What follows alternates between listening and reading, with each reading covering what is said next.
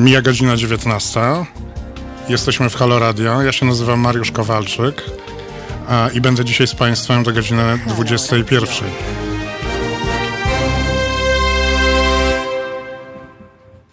Na początku chyba powinienem się trochę wytłumaczyć, co ja tutaj w ogóle robię. Ponieważ pierwszy raz y, od, od dosyć dawna prowadzę audycję w Halo Radio. Kiedyś dane mi było poprowadzić kilka, kilka takich audycji. E, no ale teraz mam nadzieję, że będę mógł się z Państwem spotykać e, regularnie co tydzień w soboty od godziny 19 do godziny 21.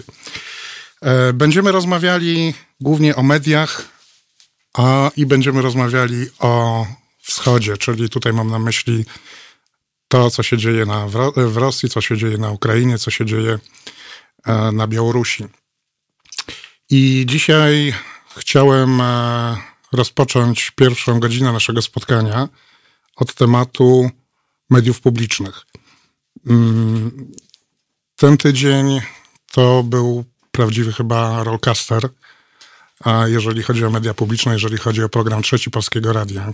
E, nie ma już tam kto prowadzić audycji, wszyscy się, no jeszcze nie wszyscy, ale większość zespołu się po prostu zwolniła. E, zachęcam Państwa do kontaktu z nami.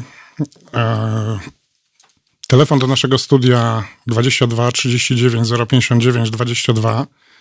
E-mail e, teraz małpa halo.radio. Czytamy też wasze e, Państwa komentarze na YouTubie. Jest tam czat, e, można komentować i na Facebooku pod, e, pod naszym streamem. E, co się stało w programie trzecim Polskiego Radia to chyba już nawet nie trzeba tłumaczyć, to, to wszyscy wiemy przez tydzień, e, Polska tym żyje, a przynajmniej ta Polska zainteresowana sprawami publicznymi, e, trochę też e, politycznymi. Mm, ale może troszeczkę wrócę do, do historii. Co się z tymi mediami, co się z trójką działo. Zapewne Państwo pamiętacie, że gdy Prawo i Sprawiedliwość doszło do władzy, powołało taką instytucję, która się nazywa Rada Mediów Narodowych. E, to ta instytucja to jest e, polityczny bicz na media publiczne. Wcześniej teoretycznie media publiczne kontrolowała Krajowa Rada Radiofonii i Telewizji, ale robiła to jakoś tak zwykle mało skutecznie i, i, słabo to wychodziło i te naciski jakieś takie były nie bardzo, no chyba, że się zmieniło ustawę i wtedy no, zmieniło, zmieniało się skład tej Krajowej Rady i wtedy można było na przykład wymienić e, cały zarząd e, telewizji polskiej czy polskiego radia. Ale tutaj powołano właśnie Radę Mediów Narodowych, e, na czele której postawiono pana Krzysztofa Czabańskiego, który chce bardzo zmieniać Polskę. To jest taki też niespełniony szef Polskiego Radia, który za poprzedniego opisu był prezesem Polskiego Radia i, i działy się tam dan dancejskie sceny. I Większość zapewniono oczywiście ludziom z partii rządzącej. E, Rada Mediów Narodowych może sobie wybierać szefów, e, e, szefów mediów publicznych, Polskiego Radia, Telewizji Polskiej i to jest tylko formalność, kto ma być. Po prostu jest telefon z Nowogrodzkiej i oni klepią to, co trzeba przyklepać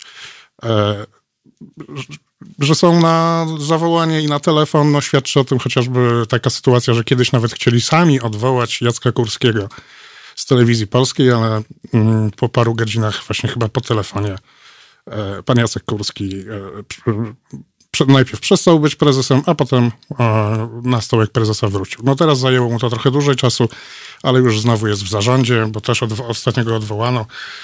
Ale to są, to są tylko takie formalne jakieś igraszki chyba.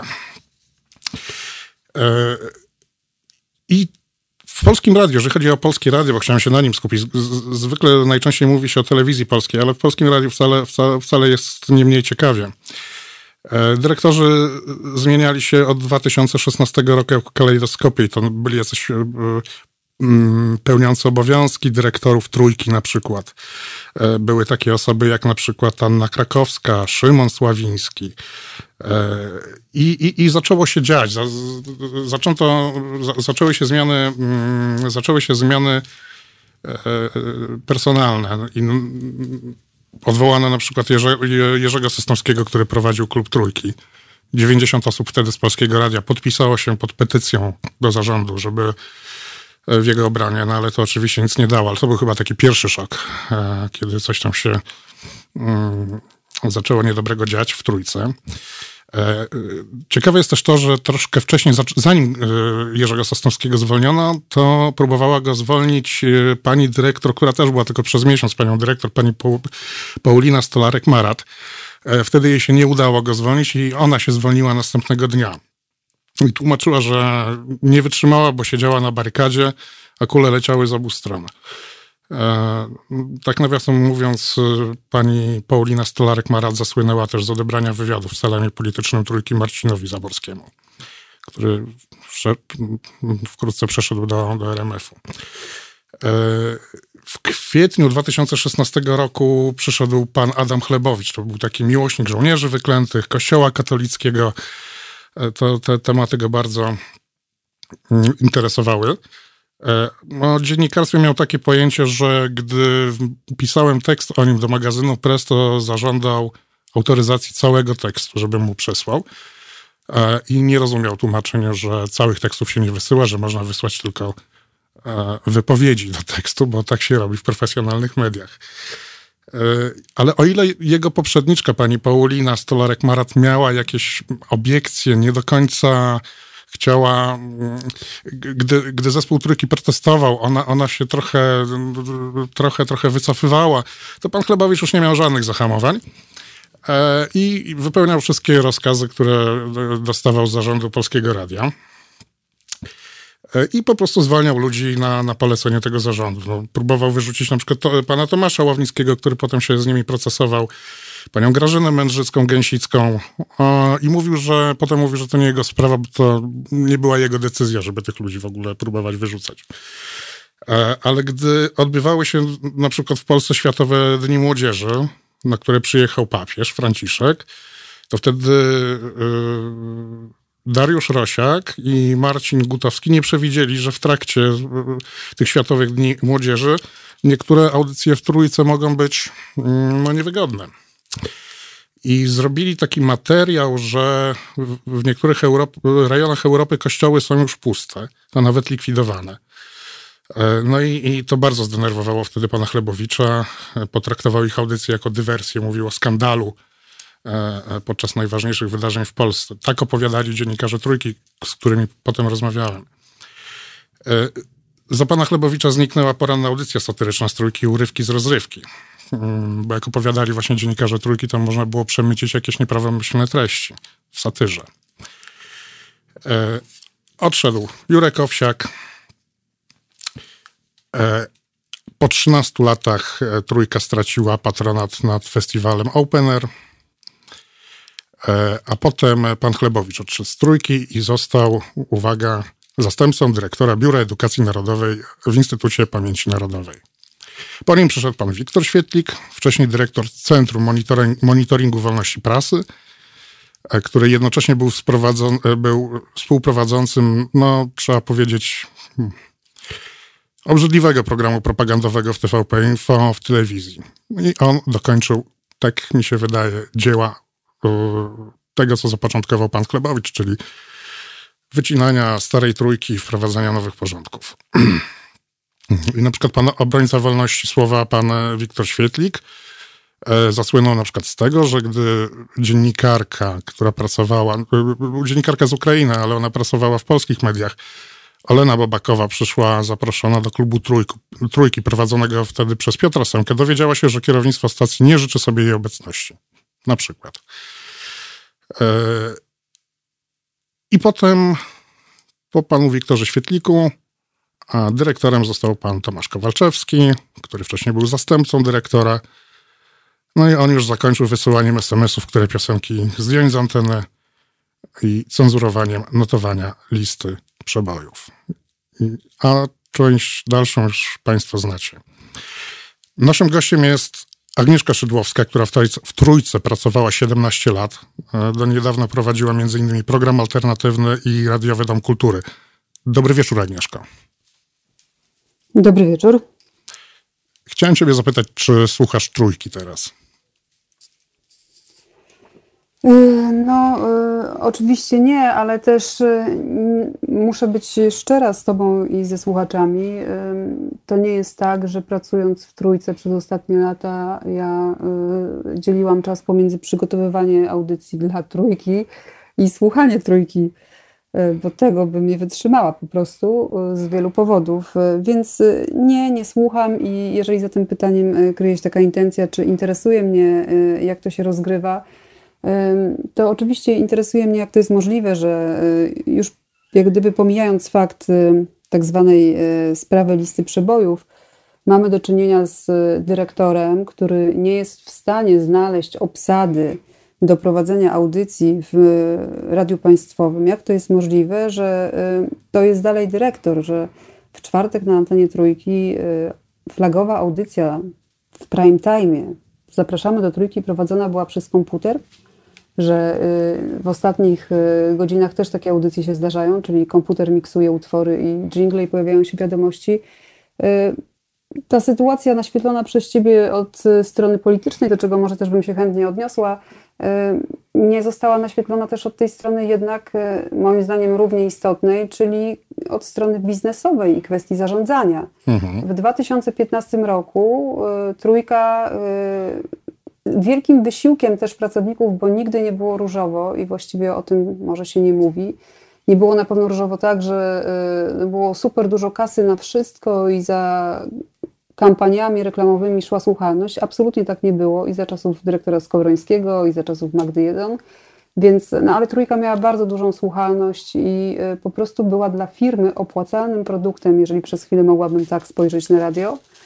Y, I to zostało po prostu konsekwentnie rozwalone, i na końcu mamy kogoś, kto powinien być menadżerem, a y, nie radzi sobie z tym, żeby po prostu na tej antenie y, pracowali ludzie. Mhm. Dla mnie to jest, nie, nie chcę tego słyszeć, wiesz? Więc jeżeli miałabym włączyć radio po to, żeby się zasmucić tym, że są tam same piosenki, to ja nie chcę tego robić, nie. Wystarczy mi, że o tym wiem. Ile osób pracuje w Polskim Radiu? Około tysiąca chyba, prawda? Tego nie wiem, ale ta przedstawiona przez Ciebie parada dyrektorów y, i y, na przestrzeni mojej pracy, czyli w ciągu 17 lat, to jest y, też parada prezesów.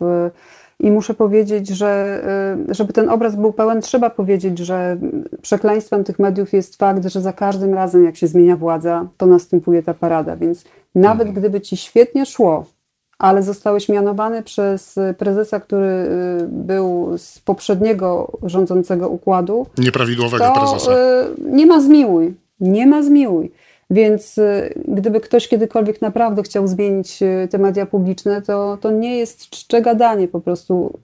Problem mediów publicznych to nie jest rozgrywka pomiędzy partią A i partią B to jest y, umiejętność w końcu wprowadzenia w tym kraju sytuacji, w której jeżeli zgodzimy się, że takie media są potrzebne, bo może te media właśnie powinny się przenieść do internetu i powinny istnieć tam, gdzie ludzie chcą je e, finansować, tak na przykład jest w Stanach Zjednoczonych, to y, jeżeli zgodzimy się, że jednak państwo powinno mieć swoje media, chociażby na czas jakichś katastrof czy innych przypadków, w których potrzeba mieć komunikację z obywatelami, to podstawowym warunkiem jest y, uregulowanie bezwzględne kwestii y, wpływu polityków y, i polityki bieżącej na kształt tych mediów, na to, kto jest dyrektorem i czego się od tych mediów oczekuje.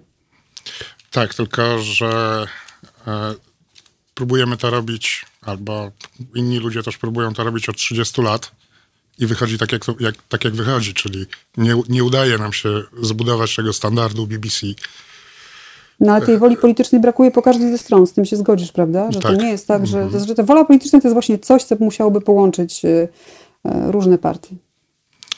Jak to wygląda w środku, w trójce, gdy zmienia się władza na przykład? Czy wtedy ludzie już zaczynają, bo obserwowałaś to przez wiele lat, zaczynają e, być e, tacy, nie wiem, bardziej mili wobec tej nowej władzy, e, czy inaczej zaczynają się zachowywać? Jak to wyglądało? No wiesz, no to są długoletnie doświadczenia. Jako y, bardzo młoda dziewczyna zostałam tam zatrudniona, więc w ogóle chodziłam zahukana korytarzami. Pierwsza zmiana to była zmiana z dyrekcji y, Witolda Laskowskiego na Krzysztofa Skowrońskiego, więc to jest pierwsza, którą świadomie pamiętam. Y, no, zau zauważyłam już potem z czasem, że jest grupa ludzi, która niezależnie od tego, kto przychodzi, do władzy, y, lubi zacząć od wizyty w gabinecie. To jest standard, ale to nie dotyczy tylko mediów. No tak po prostu jest. Zmienia się dyrektor, zawsze się znajdą akurat te same osoby, które pierwszego dnia idą witać. witać. Okej, okay, widziałam to y, wiele razy. Y, dopiero później zauważyłam, że y, no naprawdę to ma dużo wspólnego też jednak z jakimś takim rozkazem, który przychodzi z góry i te rozkazy nie przychodziły tylko teraz od 2015 roku, ale dopiero po tym 2015 roku, końcówce tego roku i w 2016 zrobiło się w nas coś takiego, że mimo różnorodności zespołu trójki, bo tylko o trójce chcę mówić, mhm. różnorodności także politycznej, Założyliśmy związek zawodowy. Przecież wcześniej no, w różny sposób też pewnie wiele osób było skonfliktowanych z dyrektorami poszczególnymi. Odchodzili ludzie, rzucali papierami. To nie jest tak, że była jakaś e, idealna sytuacja. No ale nagle zaczęło się e, to ciśnienie tak krystalizować wokół wszystkich rzeczy wiążących się z publicystyką i wiadomościami, że e, powstał związek zawodowy. Jerzy Sosnowski został zwolniony z pracy w trybie dyscyplinarnym jako przewodniczący związku zawodowego, czyli on został zwolniony za rzekome y, szkalowanie pracodawcy, podczas gdy stawał w obronie pracowników, standardów i y, występował jako przedstawiciel związku. No tutaj chyba może spraw, po, chyba powinniśmy dodać, że on y, zrzekł się ochrony tej ochrony związkowej, tak. związkowej która umożliwia to, że no, związkowców nie wolno zwalniać, więc on się tego zrzekł i E, i, i, i odszedł.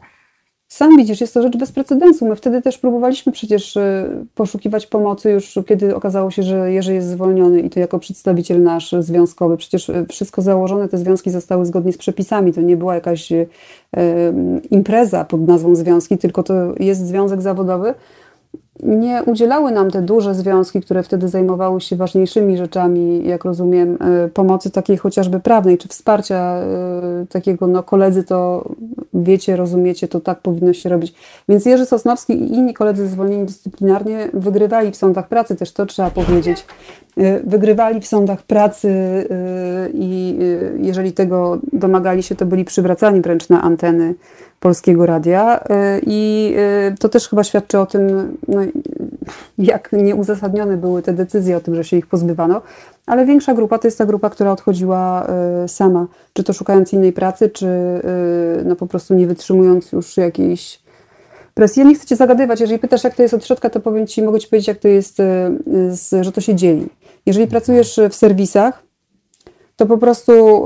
W serwisach informacyjnych, tak? Informacyjnych, to musisz sobie powiedzieć, że to jest praca.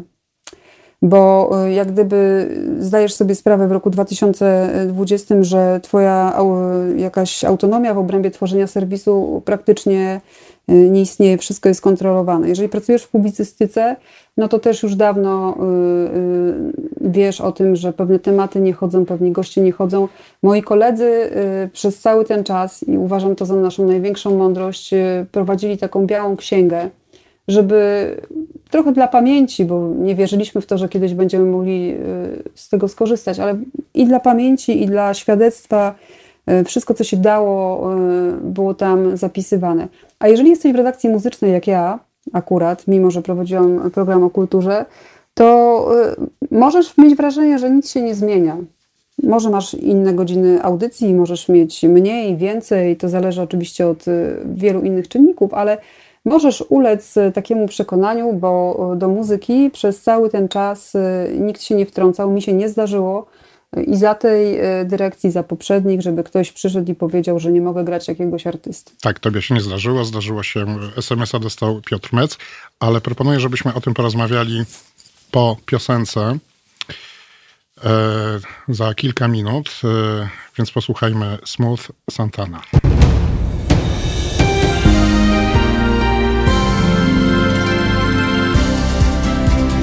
Halo Radio. Pierwsze radio z wizją.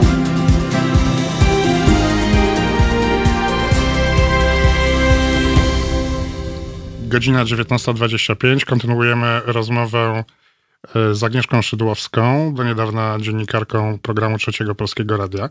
Halo, halo Agnieszko, czy się słyszymy? Tak, dzień dobry, tylko musisz pamiętać, że nadal jeszcze jestem tą dziennikarką, bo wypowiedziałam umowę o pracę, trzymiesięczny okres wypowiedzenia, więc w sumie, e, nawet jakbyś powiedział, że jestem dziennikarką, to tak, ale Dziennikarka trójki na, na wypowiedzeniu. Tak.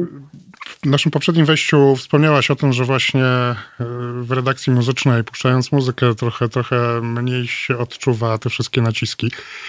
Ale z drugiej strony, Boże Święty, przecież widzieliście, co się dzieje od 2016 roku już w telewizji polskiej, że to są media publiczne, e, że wy jesteście częścią tych mediów publicznych i czy nie mieliście e, e, takiego poczucia, że po prostu legitymizujecie to, co politycy z tymi mediami robią?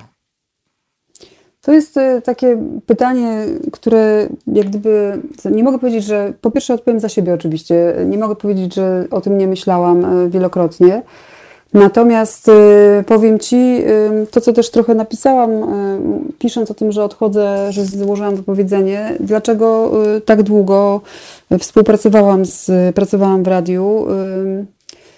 Bo specyfiką zawodu dziennikarza Y, mediów publicznych, a na pewno trójki, y, jest y, rodzaj przywiązania do misji. Ja nie mówię teraz o tych, którzy są zatrudniani w roli dziennikarzy, czyli gwiazdach, czy to politycznego, publicystów politycznych, czy jakichś innych ludziach. Ja mówię o dziennikarzach, o ludziach, dla których zawodem jest radio.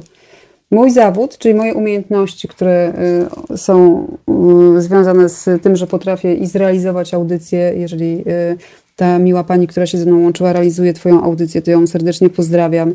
E, więc ja potrafię audycję zrealizować, potrafię nagrać, potrafię usiąść przy komputerze, odpalić mój program do montażu i zmontować wszystko, co chcę zmontować. E, I pewnie kiedy o tym mówię, to słyszysz, jak bardzo są to nieprzydatne w życiu takim e, codziennym umiejętności, bo warsztat, którym dysponuję, służy właśnie do tego, żeby w moim przypadku opowiadać ludziom o świecie, w którym natłok muzyki i natłok różnych innych propozycji z obszaru kultury wart jest tego, żeby być pewnym rodzajem przesiewającego, czy kogoś, kto po prostu przybliża, e, pozwala wybrać i tak dalej, i tak dalej. No tak, to, to nie ale, jest tak, że jest... ja to mogę robić, e, mogłam to robić w trójce, a jutro założę sobie podcast albo jutro sobie przejdę no, do żadnej komercyjnej stacji z tymi umiejętnościami, ani z, przede wszystkim z wiarą w publiczne media nie jestem potrzebna.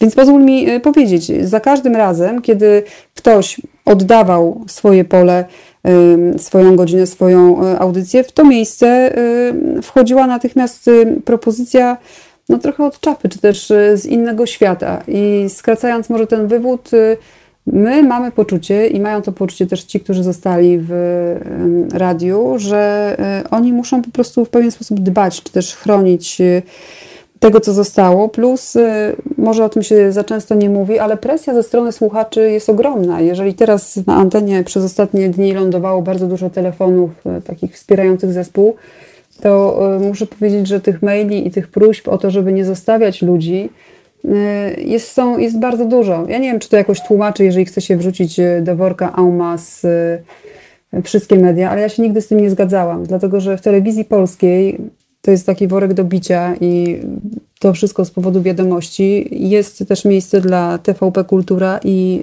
wielu propozycji tej anteny będę bronić, nie tylko dlatego, że współpracuję z nią od nastu lat, ale dlatego, że żadna generalizacja nie służy i nie będę się z nią zgadzała w kontekście też y, mediów publicznych, bo trzeba posłuchać tego radia, żeby y, stwierdzić, co jest z nim tak, a co nie jest. I to widać też w wynikach słuchalności. Może już tak y, ostatnie zdanie powiem, że mm, pani prezes podczas tego naszego spotkania w Senacie użyła takiego argumentu, że no, tak się tam zasiedzieliśmy, że aż słuchalność zaczęła spadać i to właściwie nasza wina, że szoruje po dnie w kontekście tego, co było.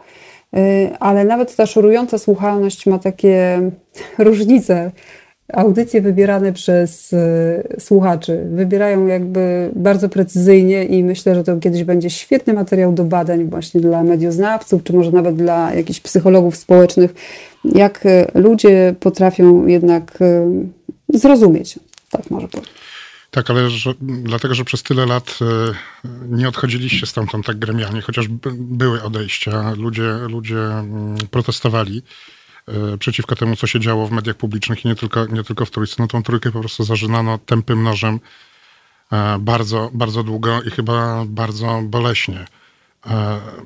Bo to trochę mi się wydaje, że, wiesz, że to są takie łatwe wytłumaczenia, że my robiliśmy, staraliśmy się jeszcze ratować tą sytuację, ratować tą trójkę, bo słuchacze, ale jak włączaliście albo słyszeliście o tym, co się dzieje o godzinie 19.30 e, e, w telewizji polskiej, w wiadomościach, w TVP1, nie mieliście takiego niesmaku po prostu, że no, no sorry, ale dalej się tak nie da, nie da się tego legitymizować po prostu będąc w tych mediach.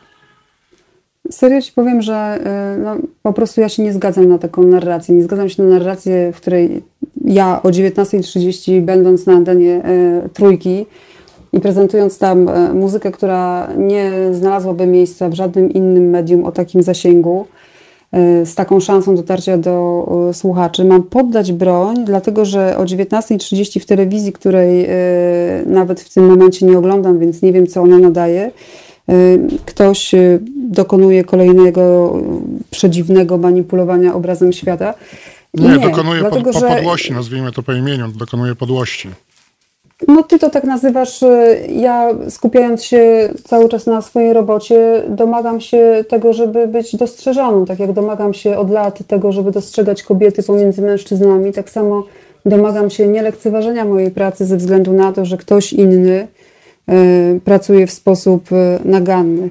Więc to legitymizowanie e, to jest świetne słowo, tylko że ono nic nie znaczy, bo tak naprawdę gdybyśmy w proteście przeciwko wiadomościom wszyscy w Polskim Radiu zrezygnowali z pracy. No, to, to byłoby ciekawie. No, byłoby ciekawie, ale to znaczy, że co miał być temat do ciekawego artykułu. Zrezygnowali prawie wszyscy z pracy w trójce. Co się zmieniło? Powiedz mi, jak to się dalej potoczy. Mam wrażenie, że trochę została zwrócona uwaga na temat mediów publicznych, a szczególnie polskiego radia, kiedy. No to musisz przyznać, że żeby zwrócić uwagę na media publiczne, to trzeba naprawdę nieźle zaryzykować życiem kilkunastu ludzi, żeby grupa, która była prężna, zorganizowana, która pisała e, listy, szukała pomocy w oficjalnych e, drogach, e, do jakich dziennikarze mogą się zgłosić, w związkach zawodowych. E, była nawet niesubordynowana, niesubordynowana na tyle, żeby na antenie mówić rzeczy, żegnać Wojciecha Mana, czy żegnać innych jasnymi słowami, nie ukrywając tego. No i to nie, nie, nie zwracało na nas wystarczającej uwagi. Ręka podniesiona na rozrywkowy program, kultowy, ale rozrywkowy, wywołała to, czego y, argumenty i y, fakty nie wywoływały. I ty mhm. pytasz się mnie, dlaczego w tej rzeczywistości, która jest tak zorganizowana, nasze medialne samobójstwo y, powinno nastąpić wcześniej, bo może być coś zmieniło. Wiesz, ja nie mam takiej wiary widocznie jak ty. Mhm, rozumiem. Kończy nam się trochę czas. Chciałem na koniec ciebie zapytać, przechodzisz do Radia Nowy Świat? Tworzonego przez byłych dziennikarzy Trójki?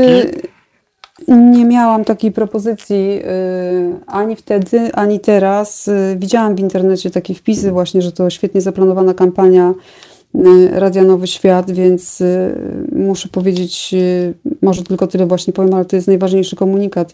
Nie prowadziłam rozmów z Radiem Nowy Świat i nie prowadzę rozmów z Radiem Nowy Świat i w związku z tym odpowiedź brzmi nie. Rozumiem.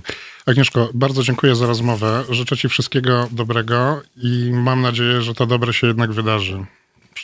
Trzymaj się mocno. Dzięki wielkie, pozdrawiam. Pozdrawiam.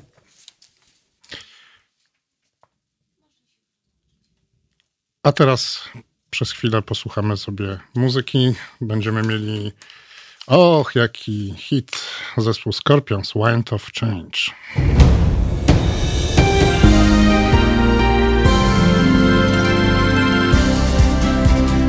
Halo Radio. Pierwsze radio z wizją.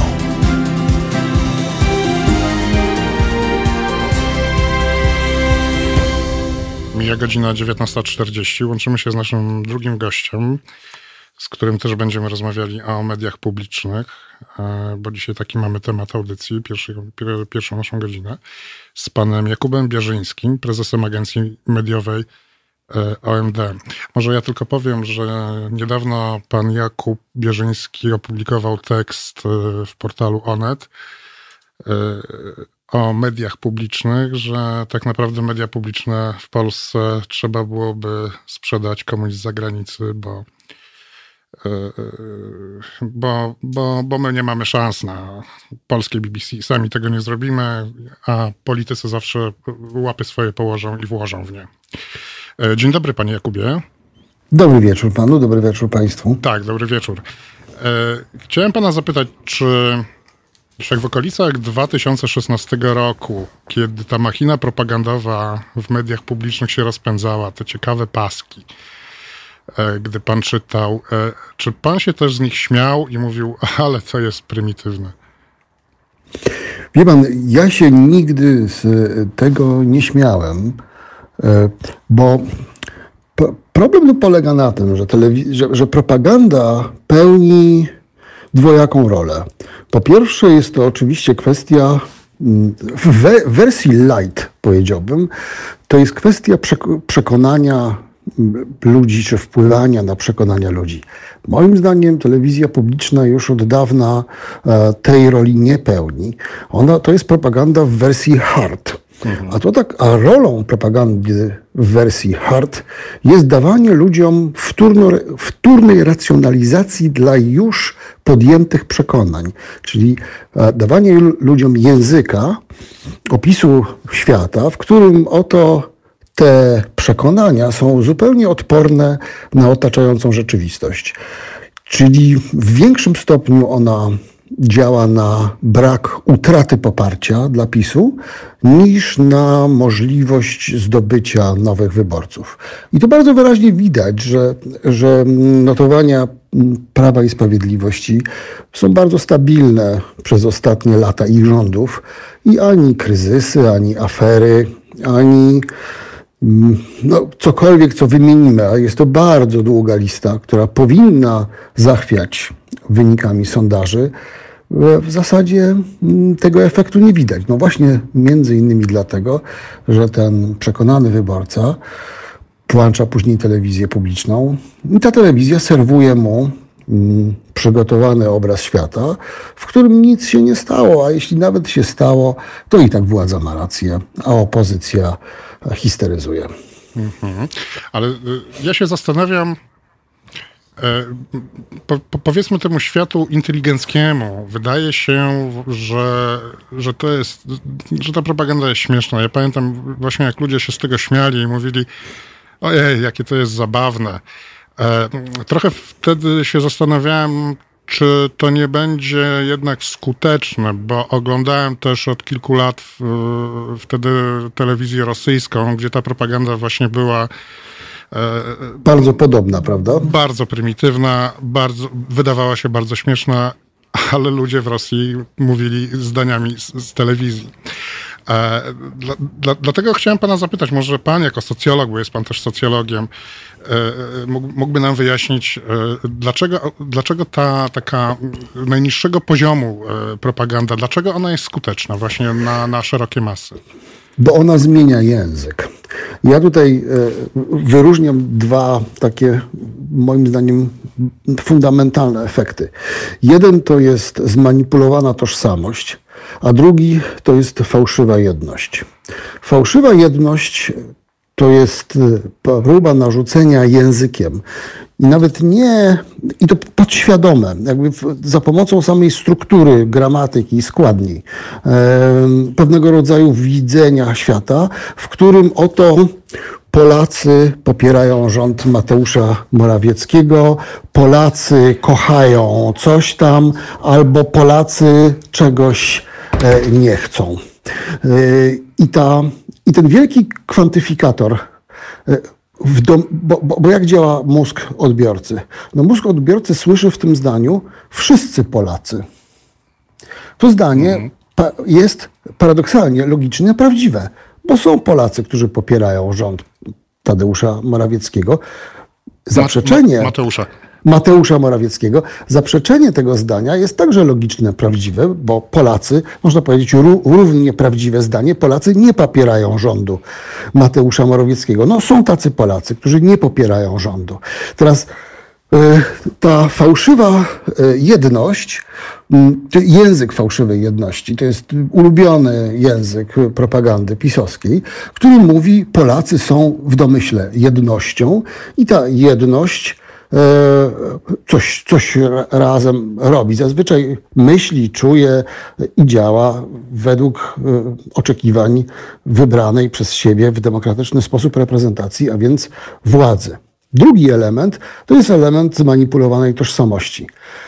Ono się przejawia w takich zdaniach jak Polska cierpi, Polska walczy, Polska wygrywa. Wstaje z kolan. E, wstaje z kolan, Polska płacze, albo no, różnego rodzaju e, figury retoryczne. Ta, ta zmanipulowana tożsamość to jest owa Polska. No, ja zawsze mam wtedy pytanie, ja poproszę o telefon komórkowy do Polski. Bardzo chętnie bym jej zapytał, co Polska myśli albo czego nie myśli. Zdanie na przykład, które ostatnio uderzyło mnie swoją, swoją perfidną e, taką no, bezwstydnością, to jest y, y, po, polski sukces gospodarczy drażni Niemców. Tak. Prawda? Albo Polska drażni Niemców. No to jest bardzo dobre, dobre zdanie, które pokazuje cały ten język jakby w soczewce. Mamy tutaj e, fałszywą jedność, e, mamy tutaj zmanipulowaną tożsamość, zresztą i Niemców, i Polaków. E, no i właśnie takie widzenie świata w kategoriach Polski, Pola, Polacy, w domyśle wszyscy, Polska, no i oczywiście ta Polska, na czym polega znowu perfidna, perfidia zmanipulowanej tożsamości? No na tym, że ta Polska jest reprezentowana przez jedynie słuszną władzę, no bo Polska staje się ofiarą w Brukseli, prawda? Polska, CUE atakuje Polskę, tak? Nie, i, I co gorsza, proszę zobaczyć, że ten język wypływa z telewizji publicznej, ale tak naprawdę używany jest przez wszystkie media. Także przez, przez moją rodzimą redakcję, mam to na myśli Onet. W nagłówkach y, y, i Gazety Wyborczej, i Onetu, i Wirtualnej Polski notorycznie pojawia się zdanie, że Polska przegrywa głosowanie w Brukseli, albo Polska coś wygrywa, albo, mhm. albo Polska coś robi. No i to jest, to, to jest pokłosie tego, tego języka, języka propagandy. On jest skuteczny nie tylko dla, przez to, w jakie, jak, jakie treści przekazuje, ale przede wszystkim przez to, w jaki sposób manipuluje językiem. A jak wiemy, język definiuje ludzką wyobraźnię. Więc jeżeli ludzie zaczynają myśleć, że Polska coś robi, albo że Polska gdzieś przegrywa lub wygrywa, to ta fałszywa, zmanipulowana tożsamość staje się elementem ich uniwersum pojęciowego, a oni sami stają się elementem tej e, i jednego i drugiego efektu. Mówię tutaj o mhm. zmanipulowanej e, e, e, jedności i fałszywej tożsamości. I te kody, i te wszystkie kody się zapisują Dokładnie. w mózgach nie tylko od Dokładnie. wyznawców, na przykład Dokładnie tak. Mało tego, Polska, Pol, Polacy jako my, kulturowo jesteśmy do tego bardzo dobrze przygotowani, ponieważ przygotowywuje nas do tego polska szkoła. Proszę zobaczyć, że mit romantyczny posługiwał się dokładnie tymi samymi dwoma kluczowymi pojęciami.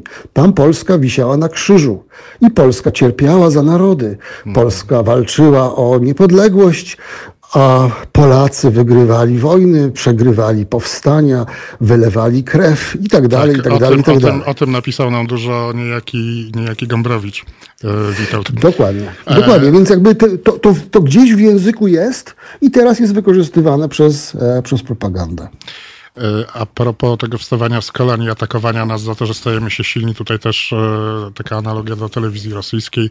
To jest też bardzo często e, podnoszony argument w rosyjskiej telewizji, że świat nienawidzi Rosji i, i chce ją atakować, dlatego, bo Rosja się robi silna. E... Oczywiście, to, te schematy są takie same, ale, ale propaganda nazistowska, nazistowskich Niemiec w latach 30. była dokładnie to, po prostu słowo w słowo e, to samo. Goebbels mówił Niemcom to samo. Niemcy stają się silne i dlatego świat ich nienawidzi. Tak. E, chciałem jeszcze pana zapytać e, e, w tym wejściu, a ja, co pan powie na ten argument, który jest często też podnoszony y, w mediach y, sprzyjających obecnej władzy albo nie sympatii, nie ukrywających sympatii wobec tej władzy, że Boże Święte, co wy się czepiacie telewizji polskiej, polskiego radia? Przecież to dzięki temu mamy w końcu pluralizm. E, do tej pory było tak, że wszystkie media mówiły jednym głosem, a teraz e, są media, które pokazują ten inny świat e, i pokazują go z innej strony, że to jest wartość, więc czego się tutaj czepiać? To jest kłamstwo, dlatego że no, jeżeli zobaczymy na statystyki dotyczące telewizji państwowej, ona nie pokazuje żadnego innego świata. Ona jest narzędziem propagandy. To nie ma nic wspólnego z mediami, z dziennikarstwem, z dyskursem społecznym. To jest po prostu czysta partyjna propaganda. Te dwa miliardy e, przeznaczone na telewizję publiczną równie dobrze można wpisać Prawo i Sprawiedliwości do funduszu wydatków partyjnych i subwencji na partię, no bo to jest partyjna telewizja. E, W, e, w kwietniu, w, w, w absolutnym szczycie kampanii wyborczej, prezydenckiej, wyborów, które się nie odbyły, prezydent Andrzej Duda miał dziesięciokrotnie większą obecność na antenie niż jego naj- najpoważniejsza, nie, dwudziestokrotnie, przepraszam, bo to było 550 minut na Andrzeja Dudę i chyba 22 minuty na Kidawę mm, e, Błońską. Co e, e, politycy opozycji praktycznie nie funkcjonują w mediach publicznych. No tak, to, to, to tutaj nie trzeba statystyk, bo wystarczy telewizję po prostu pooglądać przez tydzień To jest, i, to i nie, to widać. proszę zobaczyć, to nie jest tak, że jakby TVN jest krytyczny wobec, wobec, wobec władzy, ale jednak tam obowiązują pewne fundamentalne zasady. To znaczy zawsze druga strona dostaje mikrofon. Zawsze jest reprezentowana i, i- opozycja, i, i władza. No tak, ja mam- ja mam na to- Każdy ma te same szanse. Mam na to, y, zawsze powtarzam, no nie zawsze, kiedy mam okazję, y, że stronnicze dziennikarstwo, nawet stronnicze dziennikarstwo, to nie jest to samo, co propaganda udająca dziennikarstwo. Dokładnie. E, Na koniec już, bo będziemy musieli kończyć, e, dosyć gorzki, go, gorz, e, gorzkie wnioski pan wyciąga, przynajmniej z tego tekstu w Onecie opublikowanego, tak wyczytałem, że w Polsce nie da się zrobić niezależnych mediów polskimi rękami, me- mediów publicznych, prawdziwie publicznych. Nie wierzę w to. Zresztą pisałem na ten temat w Rzeczpospolitej 13 lat temu, więc nie jest to, nie jest to koniunkturalne e, zdanie związane z tym, co się akurat w Polsce dzieje. Oczywiście dzisiaj ten rak mediów publicznych został doprowadzony do kompletnego absurdu. Nie wiem, czy Państwo wiedzą, ale budż- budżet roczny telewizji państwowej e, jest o 25% większy niż całej kultury w Polsce. Ministerstwo Kultury, roczny budżet Ministerstwa Kultury wynosi 3,6 miliarda złotych, a telewizji publicznej 4,5 miliarda złotych. W związku z tym to jest po prostu absurdalne. Za, te, za, za pieniądze, które można, państwo sponsoruje całość polskiej kultury, muzea, teatra, teatry, filmy, y, szkoły artystyczne, no i tak dalej, i tak dalej, i tak dalej. E, Buduje się e, narzędzie propagandy i, i ja, ja powiem tak, no nie trzeba, nie trzeba mieć krowę, żeby pić mleko, nie trzeba mieć telewizję, żeby realizować e, misję publiczną. Ja uważam, że państwo ma obowiązki kulturowe, ma obowiązki dotyczące misji publicznej, ale do tego powinno się stworzyć Fundusz Misji Publicznej, który tak jak Państwowy Instytut Filmowy na zasadzie grantów w przejrzystej procedurze przetargów wybiera najlepsze projekty na zadane tematy, najlepszych twórców i wydaje te pieniądze w jakikolwiek sposób. Jeżeli by wydać 4,5 miliarda złotych naprawdę na misję, to polska kultura by rozkwitła. To byśmy wszyscy do jest- teatru chodzili. ale to po prostu by było szaleństwo. No, twórcy by mieli ogromne e, możliwości rozwoju, tworzenia, kreacji w najróżniejszych dziedzinach. No niestety tak nie jest, bo, bo telewizja publiczna misji nie realizuje. Wszystko po prostu jest mieszane z, w jednym worku z, e, z, z pieniędzmi z, z reklam i wydawane na bieżącą działalność. Jasne. E, Panie Jakubie, ostatnie już e, pytanie i poproszę o e, krótką odpowiedź, bo, bo, bo czasu mam mało. Słuchacz pyta, pytanie do pana Jakuba Bierzyńskiego. To nie jest uszczypliwość. Czy nadal pan uznaje kandydaturę Szymona Hołowni za beznadziejną? Czy, czy ja uznaję? Tak. E, nie, nie uznaję. Nigdy nie uznawałem. Za, Nie za, wypowie- za beznadziejną. Nigdy nie uznawałem za beznadziejną, nie wypowiadałem się nigdy na ten temat. Uważam, że e, mm, uważam, że bardzo się cieszę z tego, że mamy e, kilku mocnych kandydatów i Szymon Kołownia na pewno do nich należy, bo pluralizm w polskiej polityce powinien wykraczać poza dyskurs PiS-PO. I bardzo popieram kandydaturę Szymona Hołowni, co nie znaczy, że będę na niego głosował, ale uważam, że on bardzo dobrze robi polskiej sceny politycznej, bardzo dobrze mobilizuje na przykład Rafała Trzasowskiego. Rozumiem. Dobrze, bardzo, bardzo dziękuję za dzisiejszą rozmowę. Mam nadzieję, że nie ostatnią. E, życzę wszystkiego dobrego. Polecam się pamięci i życzę Państwu miłego wieczoru. Bardzo dziękujemy i wzajemnie. A my słuchamy Le, e, Lisy Stransfield.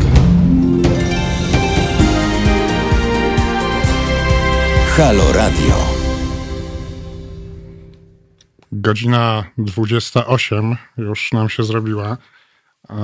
Wyjrzałem przez okno naszego studia, które jest w centrum Warszawy i muszę powiedzieć, że chyba samoizolacja się już kończy. Nawet taki mały korek się na Marszałkowskiej zrobił przed światłami. Dawno nie widziałem.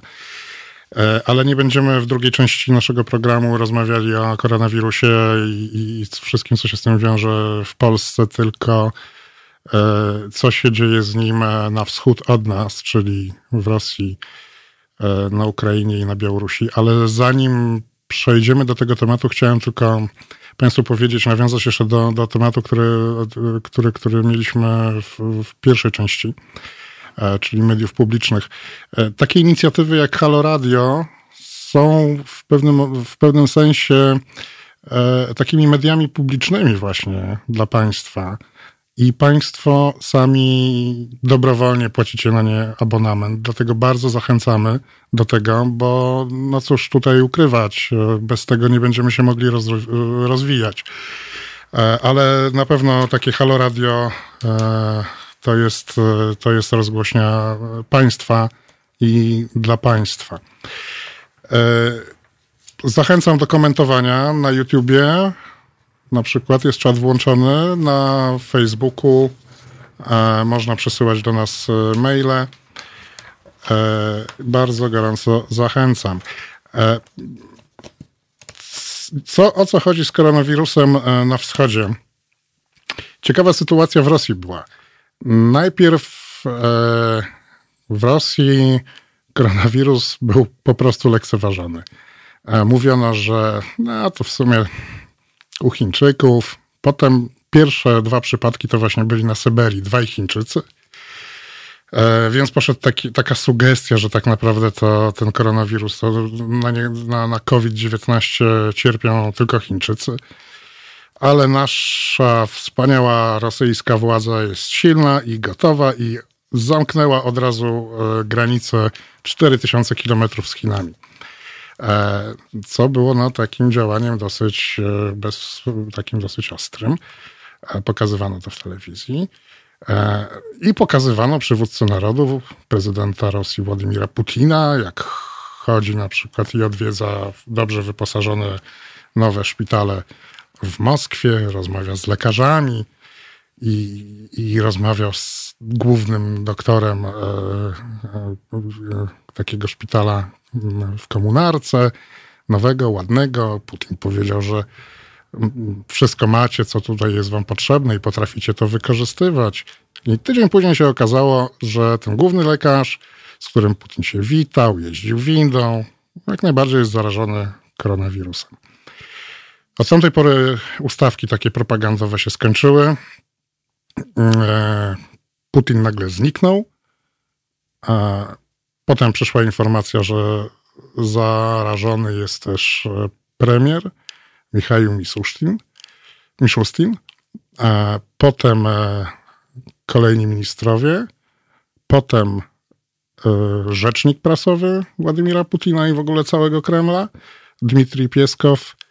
E, I i cóż, i wielki, na, wielki przywódca rosyjski pokazywał się tylko jakby z jakiegoś bunkra nadawał na tle takiego dużego e, monitora, na którym byli e, pokazywani gubernatorzy i, i przywódcy poszczególnych regionów. On oczywiście, Putin oczywiście na nich całą odpowiedzialność za, za walkę z koronawirusem przerzucił. E, e, I z nimi rozmawiał, oni mu tam e, opowiadali, jak dzielnie walczą z COVID-19 i generalnie to wszystko jest w porządku. Sam Putin zrobił coś takiego, że ogłosił niepracujące kolejne tygodnie ogłaszał. Na początku to niektórym się podobało, bardzo fajnie. Tylko się okazało, że nie, nie, nie wszyscy będą dostawali pieniądze za te niepracujące, za siedzenie w domu podczas tych niepracujących tygodni. E, bo prywatnemu biznesowi zbyt wielkiej, e, zbyt wielu jakiegoś wsparcia nie udzielono. Władze rosyjskie nie udzieliły.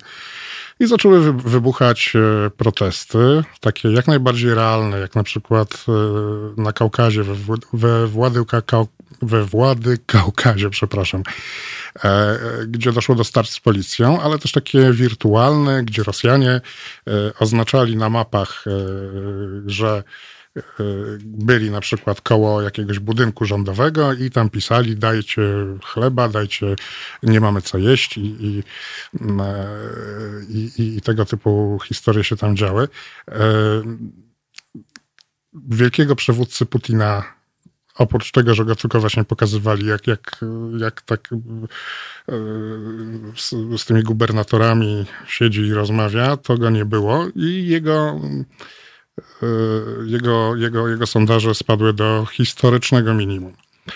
E, niektórzy specjaliści twierdzą, że jeżeli zostaną spełnione jeszcze pewne dodatkowe warunki, to to władza Putina wcale nie jest taka pewna. A sytuacja jest bardzo poważna, bo e, w tej chwili w Rosji codziennie, co, co codziennie okazuje się, że jest około 10 tysięcy nowych przypadków zarażenia koronawirusem, przy czym oczywiście śmiertelność jest bardzo niska jak na, e, jak na, jak na takie liczby, bo, e, bo po prostu w Rosji wpisuje się, że człowiek e, nie umarł na COVID-19, tylko na zapalenie płuc na przykład. Tak to wygląda w samej Rosji. Zaraz będziemy się łączyli z naszymi gośćmi z Białorusi i z Ukrainy którzy opowiedzą nam, jak tam e, sytuacja wygląda. Ja tylko chciałem dodać, że e, jeżeli kogoś interesuje, chciałby się czegoś więcej dowiedzieć na temat e, tego, jak w Rosji walczą z koronawirusem, to polecam mój tekst w Newsweeku, który, w najnowszym Newsweeku, który ukaże się w poniedziałek. A teraz połączmy się z Andrzejem Poczebutem, dziennikarzem z Grodna. E, dobry wieczór, Andrzeju. Dobry wieczór. Andrzeju. Dobry wieczór. E, e, chciałem ciebie zapytać, czy jeździsz na traktorze dużo, pijesz wódkę? Nie, wódki, wódki nie piję i na, tra na traktorze nie jeżdżę. To dlaczego się, nie, nie, nie, stosujesz, przepraszam, muszę zdjąć e, chyba słuchawki. E, aha, już, już teraz dobrze słyszę.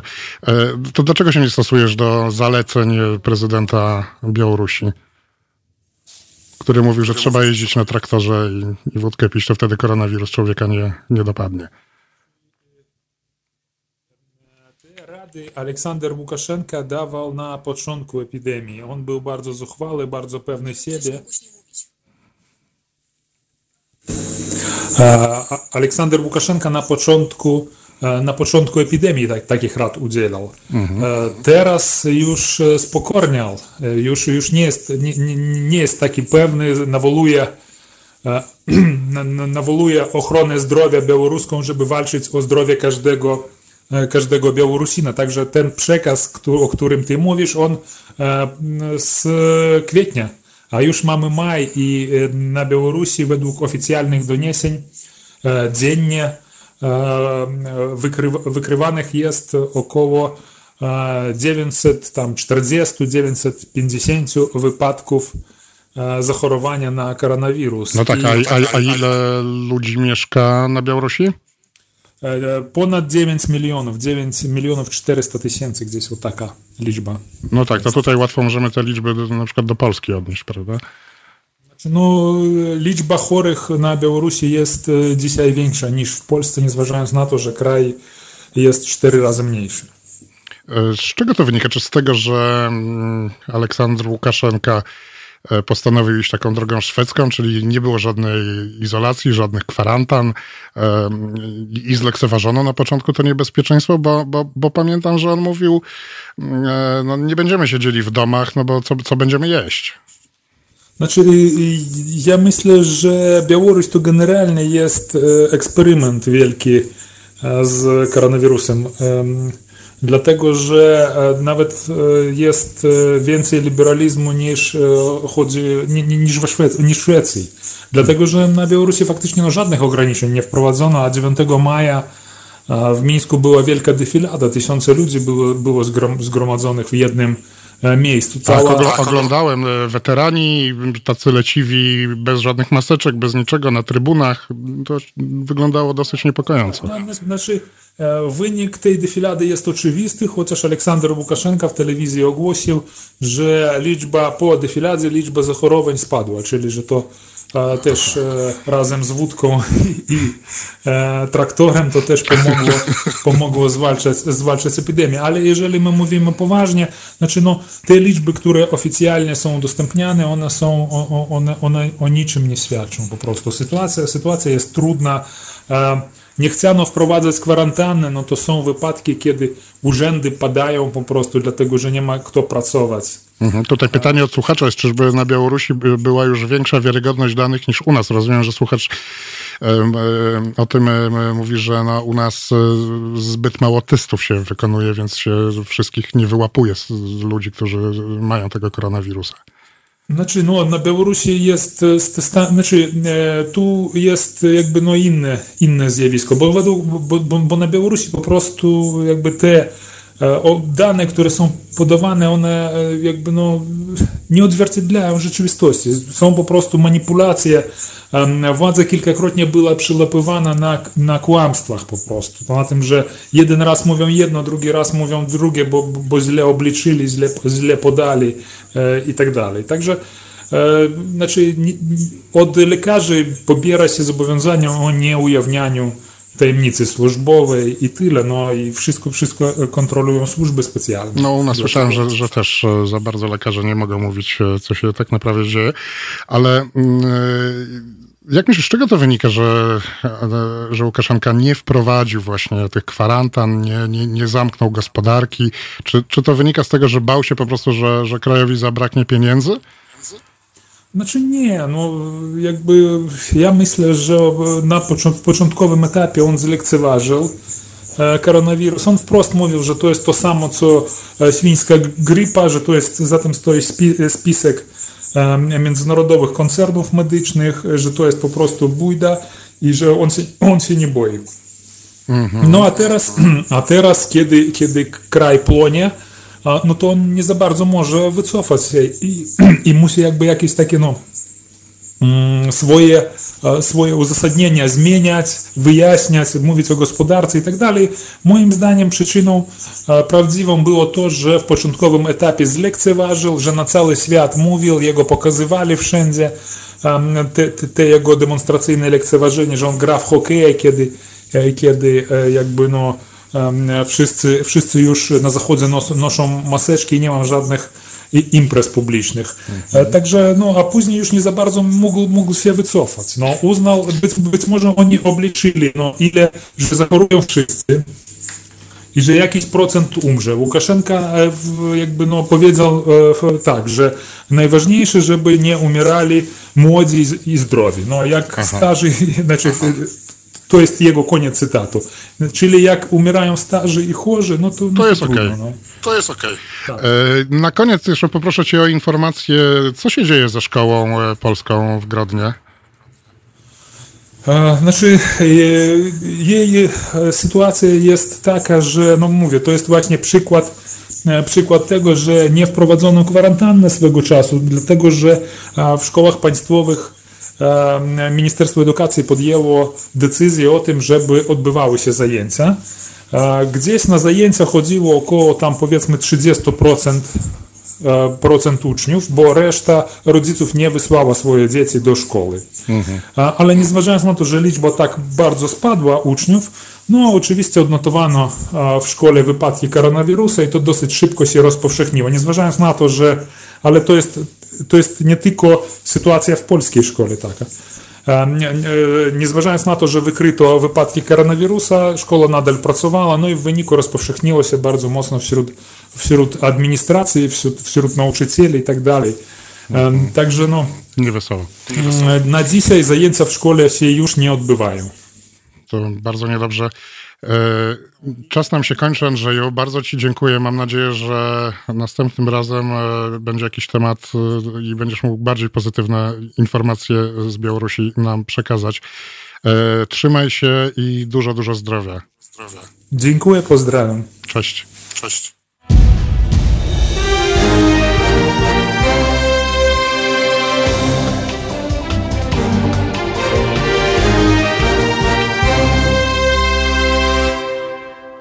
Godzina 20.27. E, posłuchaliśmy zespołu IREM. E, rozmawiamy i łączymy się z, z dziennikarzami e, z krajów na wschód od nas. E, rozmawialiśmy o Białorusi i, i, o tym, że tam prezydent Aleksandr Łukaszenka nie wprowadził żadnej kwarantanny, żadnej samoizolacji, no i teraz są nieciekawe konsekwencje tego. Natomiast z tego, co pamiętam, na Ukrainie E, władze ukraińskie wprowadziły dosyć ostre restrykcje, mniej więcej w tym samym czasie, kiedy, kiedy w Polsce, tylko tam jeszcze chyba ostrzejsze. I o tym porozmawiamy z dziennikarzem z Kijowa, Aleksandrem Każurinem. Dobry wieczór, Sasza, czy się słyszymy? Tak, dobry wieczór. E, Sasza, z tego co pamiętam, jednym z pierwsz, jedną z pierwszych decyzji E, wprowadzonych e, u Was było wyłączenie w ogóle e, komunikacji miejskiej w Kijowie między innymi, ale też w innych dużych miastach. Chciałem Ciebie zapytać, jak się żyje w mieście ponad 3 milionowym, bez metra, bez autobusów? Jak sobie tam radzicie? No, akurat od, od dziś już mamy transport oprócz metra. Ale na początku oczywiście to był taki trochę szok, bo metro hmm, nie pracowało tylko jest... jeden raz przed. Tak, tak. Przed tym, przed tym to w, w czasach e, Majdanu, a no i teraz po raz drugi. I oczywiście mm, na początku to było takie. Mm, e, Dużo, dużo tłumów i e, e, ludzie tak się przyzwyczajali przez jakiś czas, ale potem jakaś część, część poszła na, pracować na odległość i jakoś za kilka tygodni to się uspokoiło, mniej więcej oczywiście. No musimy tutaj, może ja powiem, że metro jest taką podstawą komunikacji w Kijowie. E, są tam trzy linie metra, więc mniej więcej można dojechać e, do, do, do każdej części miasta, potem przesiąść się w jakąś marszrutkę, autobus lub, lub, lub trolejbus. I powiem szczerze, ja sobie, ja sobie, ciężko jest mi sobie wyobrazić, jak, jak tam się e, bez tego metra żyło. Jakie jeszcze restrykcje zostały wprowadzone na Ukrainie? No oczywiście, że noszenie masek, chociaż to od razu było tak jakby no, trochę zlekceważono. Oczywiście, że zakaz wstępu do parków, oczywiście, że zamknięte szkoły i po możliwości ludzie przychodzili na, na pracę zdalną. E, no jakby takie no, działania standardowe są, ja sądzę, że to było zrobione przez to, ale dość, dość, dość, dość takie mocne, to było zrobione przez to, że jakby poziom medycyny może mm, nie pozwala to zrobić w takim trybie na przykład jak no, wolniejszym, chociaż e, niektórzy moi znajomi... Mówisz, mówisz o tym, że, tak. że po prostu bali się, że służba zdrowia nie wytrzyma, tak? Że jest tak, słaba ale potem lekarze... Tak, tak, tak. Ale teraz minister ochrony zdrowia i główny lekarz sanitarny mówią, że nasze tempo zachorowania jest no, dobre, no, czyli niekatastrofalne. No, dzisiaj mamy za ostatnią dobę 432 chorych, 17 zmarło. Mhm. E, ogólnie mamy 20 tysięcy mniej więcej chorych. To tak samo jak w Białorusi, tylko że mamy o 3 czy 4 razy więcej e, populacji ludzi. Także, no tak. Mm, mamy takie cyfry. Czyli mm, uważam, że te, te wszystkie działania były jakby adekwatne, chociaż biznesu to się nie podoba i no jasne, bo to były takie uderza, uderza w protesty biznes. niby. Czy tak, ja, czy ja na przykład tam przed administracją, prez, przed administracją prezydenta e, właściciele kawiareń postawili stoliki tam i coś protestowały, jedli pizzę, no takie jakby były kilka takich nawet. protestów. A Tak, z, tego, z, no, tego, z tego co wiem, to prezydenty miast, tak, z, tego, z, tego, z tego co wiem, Tak, to tak. właśnie y, wyłączono na Ukrainie nawet y, ruch między miastami, prawda? Przestały jeździć pociągi, przestały jeździć autobusy. Tak, i to, to się włącza od dziś tylko autobusy, a pociągi od 1 czerwca, a samoloty od 15. A I czy- jakby teraz mamy taką kwa- kwarantannę adaptacyjną, czyli taką stopniową, jakby, Jeszcze na- będzie, będzie się ułatwiała. Na Tak. koniec cię chciałem zapytać, bo Tak, tak. o ciekawym przypadku y, pisałem mera. y, To był mer chyba y, Czerniawic, dobrze pamiętam? Czerkas. E, Czerkas, tak. E, e, Mer Czerkas e, nagle otworzył wszystko, powiedział, że otwieramy, pomimo zakazów wydawanych e, z Kijowa przez władze centralne. A jeżeli nie pozwolą, to w ogóle oni się zjednoczą i zjednoczą inne miasta i przejmą władzę na Ukrainie. Coś takiego było, prawda? Tak, to ja uważam, że to bardziej taka polityczna, polityczna akcja, żeby mm, otrzymać więcej sympatii e, tam na miejscu, e, że połączą się. Mówi się, że stworzą partię merów i, i mer Kijowa też Kliczko tam chce. No, ale Kliczko też ma też e, niebawem wybory, to on też gra takiego troskliwy, troskliwego ojca miasta i tu no, e, pilnuje tej, tej kwarantanny e, tak e, dość zbyt, zbyt mocno. To, Tak. co wprowadza Kliczko, e, potem rząd wprowadza o, o, dobę później, jakby Aha. jakoś tak Czyli on jest takim, pre, jest takim prekursorem.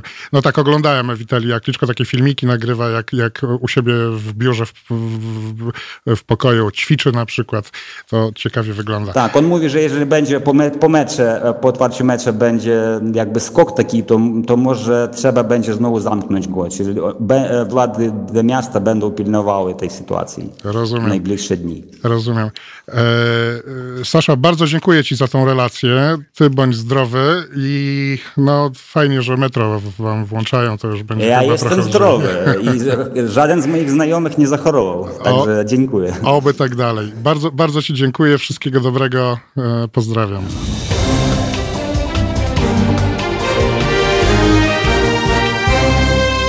Halo Radio. 20.39. E, Rozmawiamy o koronawirusie na wschód od nas. E, Byliśmy w Rosji, byliśmy na Białorusi, byliśmy na Ukrainie, e, ale pozostajemy na Ukrainie, bo to dosyć specyficzna sytuacja tam jest, gdyż rozmawialiśmy z dziennikarzem z Kijowa, który opowiadał nam, jak tam sytuacja wygląda, ale połączyliśmy się też z panią Anną Dudą, szefową e, misji polskiej akcji humanitarnej na Ukrainie, e, która e, opowie nam, jak to, jak sytuacja wygląda na wschodzie Ukrainy, również na terenach e, niekontrolowanych przez ukraińskie władze. Dobry wieczór, pani Anno, czy się słyszymy? Dobry wieczór. Tak, witam serdecznie. E, Pani Anno, e, co e, polska akcja humanitarna robi na wschodzie Ukrainy? No w tej chwili musieliśmy dostosować oczywiście nasze działania do sytuacji związanej z COVID-em, ale generalnie nasze działania skupiają się na tych osobach szczególnie wrażliwych i są to osoby starsze, żyjące w, na terenach e, wokół linii kontaktu tak zwanej, czyli linii rozgraniczenia, która rozgranicza tereny kontrolowane przez rząd Ukrainy i te niekontrolowane przez rząd Ukrainy. Jeśli chodzi o osoby starsze, y, tutaj zapewniamy im e, pomoc psychologiczną i pomoc socjalną, niezwykle istotną ze względu na sytuację no, związaną z tym konfliktem, który trwa już, zaczął się w tej chwili siódmy rok. Konfliktu i oczywiście osoby żyjące pod taką ciągłą presją i ciągłym stresem, no, związanym po prostu z trwającymi działaniami militarnymi i wszelkimi ograniczeniami które towarzyszą tej, tej sytuacji, potrzebują e, wsparcia psychologicznego. E, natomiast obecna sytuacja związana z, z pandemią ona dodatkowo spowodowała szereg e, innych konsekwencji i trudności. Zaburzone są łańcuchy dostaw, żywność niezwykle zdrożała, osoby starsze pozostające w samoizolacji no, wymagają bezpośredniej pomocy. Bez, bez takiej pomocy E, i wizyt e, również w ich domach i dostarczania im żywności czy artykułów higienicznych. W zasadzie można powiedzieć, że no miałyby trudności z tym, żeby, żeby przetrwać w tej sytuacji. E, tutaj mówi Pani Jak? o wschodniej mhm. Ukrainie, jeszcze tej kontrolowanej, rozumiem, przez władze ukraińskie, gdzie sytuacja, z tego co Pani mówi, jest no, trudna, tak? Mm, no, jest bardzo trudna, jakkolwiek spowodowana jest właśnie no, tymi ograniczeniami e, związanymi z, z koronawirusem, jeżeli, jeżeli na tym chcemy się w tej chwili, e, w tej chwili skupiać, tak, tak. ograniczeniami związanymi no, chociażby z możliwością przemieszczania się. E, osoby starsze nie mogą poruszać się w odległości większej niż 2 km wokół swojego miejsca zamieszkania. I na przykład na terenach wiejskich, wokół linii kontaktu, powoduje to problemy z zakupem żywności, z dostępem do e, bankomatów, więc e, Ponad 100 tysięcy osób żyjących na tych terenach wiejskich wokół linii kontaktu w tej chwili już jest pozbawionych w zasadzie dostępu do również gotówki, co w przypadku e, czy w związku z tym wzrostem cen w tej chwili bardzo gwałtownym no, ogranicza ich możliwości oczywiście nabywania jakichkolwiek podstawowych towarów. Natomiast mówię rzeczywiście o tych terenach wokół linii kontaktu, natomiast sytuacja jest bardzo podobna i po jednej i po drugiej stronie. Dodatkowo jeśli chodzi o tereny niekontrolowane przez rząd Ukrainy, olbrzymią w tej chwili, olbrzymim takim zagrożeniem humanitarnym jest także to, że e, ponad 160 tysięcy osób, emerytów, którzy co miesiąc przekraczali e, linię rozgraniczenia w celu pobrania swoich emerytur, na terenach kontrolowanych przez rząd Ukrainy w tej chwili nie mogą tego zrobić, ponieważ Bo zamknięto, na te restrykcje. Zamknięto chyba przejścia, tak? Zamknięto przejścia. Tak, dokładnie. Więc te osoby pozostały praktycznie bez e, dostępu do, e, no, do tych źródeł utrzymania. Warto też pamiętać, że ze względu na tą bardzo trudną sytuację tutaj ekonomiczną, większość osób w zasadzie nie ma oszczędności, czyli rzeczywiście żyją e, od jednej wypłaty do drugiej. Ten brak dostępu do. Czyli od jednego pojechania do, do bankomatu, tak, przez granicę do drugiego pojechania do tak. bankomatu. Tak, i samo przekraczanie, samo przekraczanie tej linii rozgraniczenia, której nie nazywamy granicą, bo de facto nie jest to granica, mhm. dzieli kraj na te tereny kontrolowane przez rząd Ukrainy i niekontrolowane. E, ta, ta linia była przekraczana przez ponad milion osób e, miesięcznie i większość z nich to są właśnie osoby starsze, które e, musiały ją przekraczać, żeby pobrać swoje, swoje świadczenia. No środki do życia. Niestety są tego pozbawieni. Tak, mhm. tak, dokładnie. Także tutaj, jeśli chodzi o te tereny niekontrolowane przez rząd Ukrainy, no bez pomocy humanitarnej i w zasadzie dystrybucji żywności, którą realizujemy, mhm, no można mówić o takim zagrożeniu głodem w tej chwili. Mhm. A czy macie Państwo jakieś informacje dotyczące inf, do, dotyczące sytuacji epidemicznej właśnie na tych niekontrolowanych y, terenach, bo no, stamtąd dopływ informacji też jest utrudniony. I mamy bardzo, no, bardzo mało wiemy, prawda? No niestety. Mhm. Tak, to prawda. No tutaj niestety brak takich rzetelnych e, źródeł. E, te dane, które są podawane oficjalnie, nie wydają się e, prawdziwe. Dane są bardzo zaniżone. Niestety nie ma też dostępu do, do wystarczającej ilości testów. Robi się ich naprawdę niewiele, więc tak naprawdę skala w tej chwili tej epidemii w, na tych terenach jest praktycznie nieznana. Co więcej, bardzo długo też otwarta była granica z Rosją. No i ten przepływ ludności też był taki dosyć swobodny, także tutaj naprawdę trudno powiedzieć o tym, jak ta sytuacja wygląda. E, jeśli chodzi o liczbę osób zakażonych e, mhm. Pani koronawirusem. na koniec... Zresztą jeśli chodzi o tereny... Tak, tak, słucham. Mhm. słucham, słucham. Chciałam tylko dodać, że jeśli chodzi o tereny kontrolowane, kontrolowane przez rząd Ukrainy, e, oczywiście ta sytuacja związana z testowaniem jest, e, jest dużo lepsza, ale w dalszym ciągu Ukraina jest na szarym końcu, jeśli chodzi o Europę e, i liczbę, e, liczbę testów na milion mieszkańców. To jest raptem 6 tysięcy.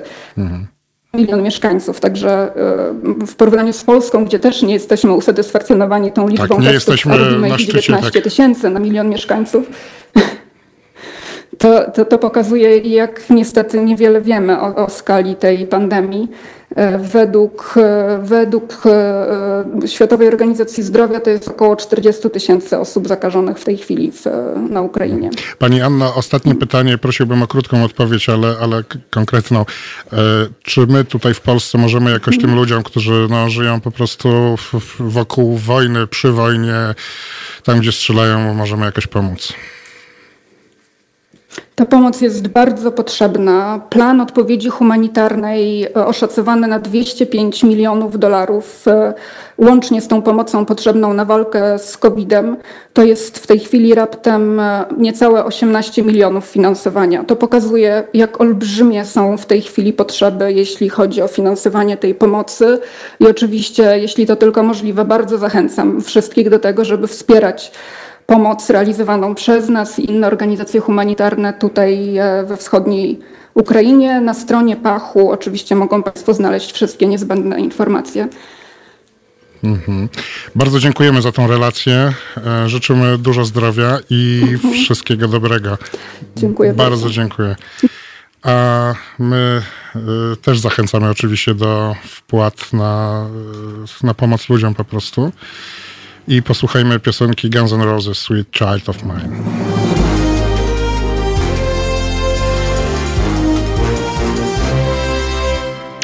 Komunikat dla polityków.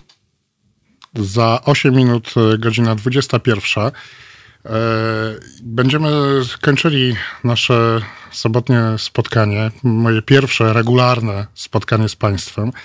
E, bardzo Państwu dziękuję za wszystkie komentarze, za to, że byliście tutaj z nami i, i, i posłuchaliście, co nasi goście mieli do powiedzenia.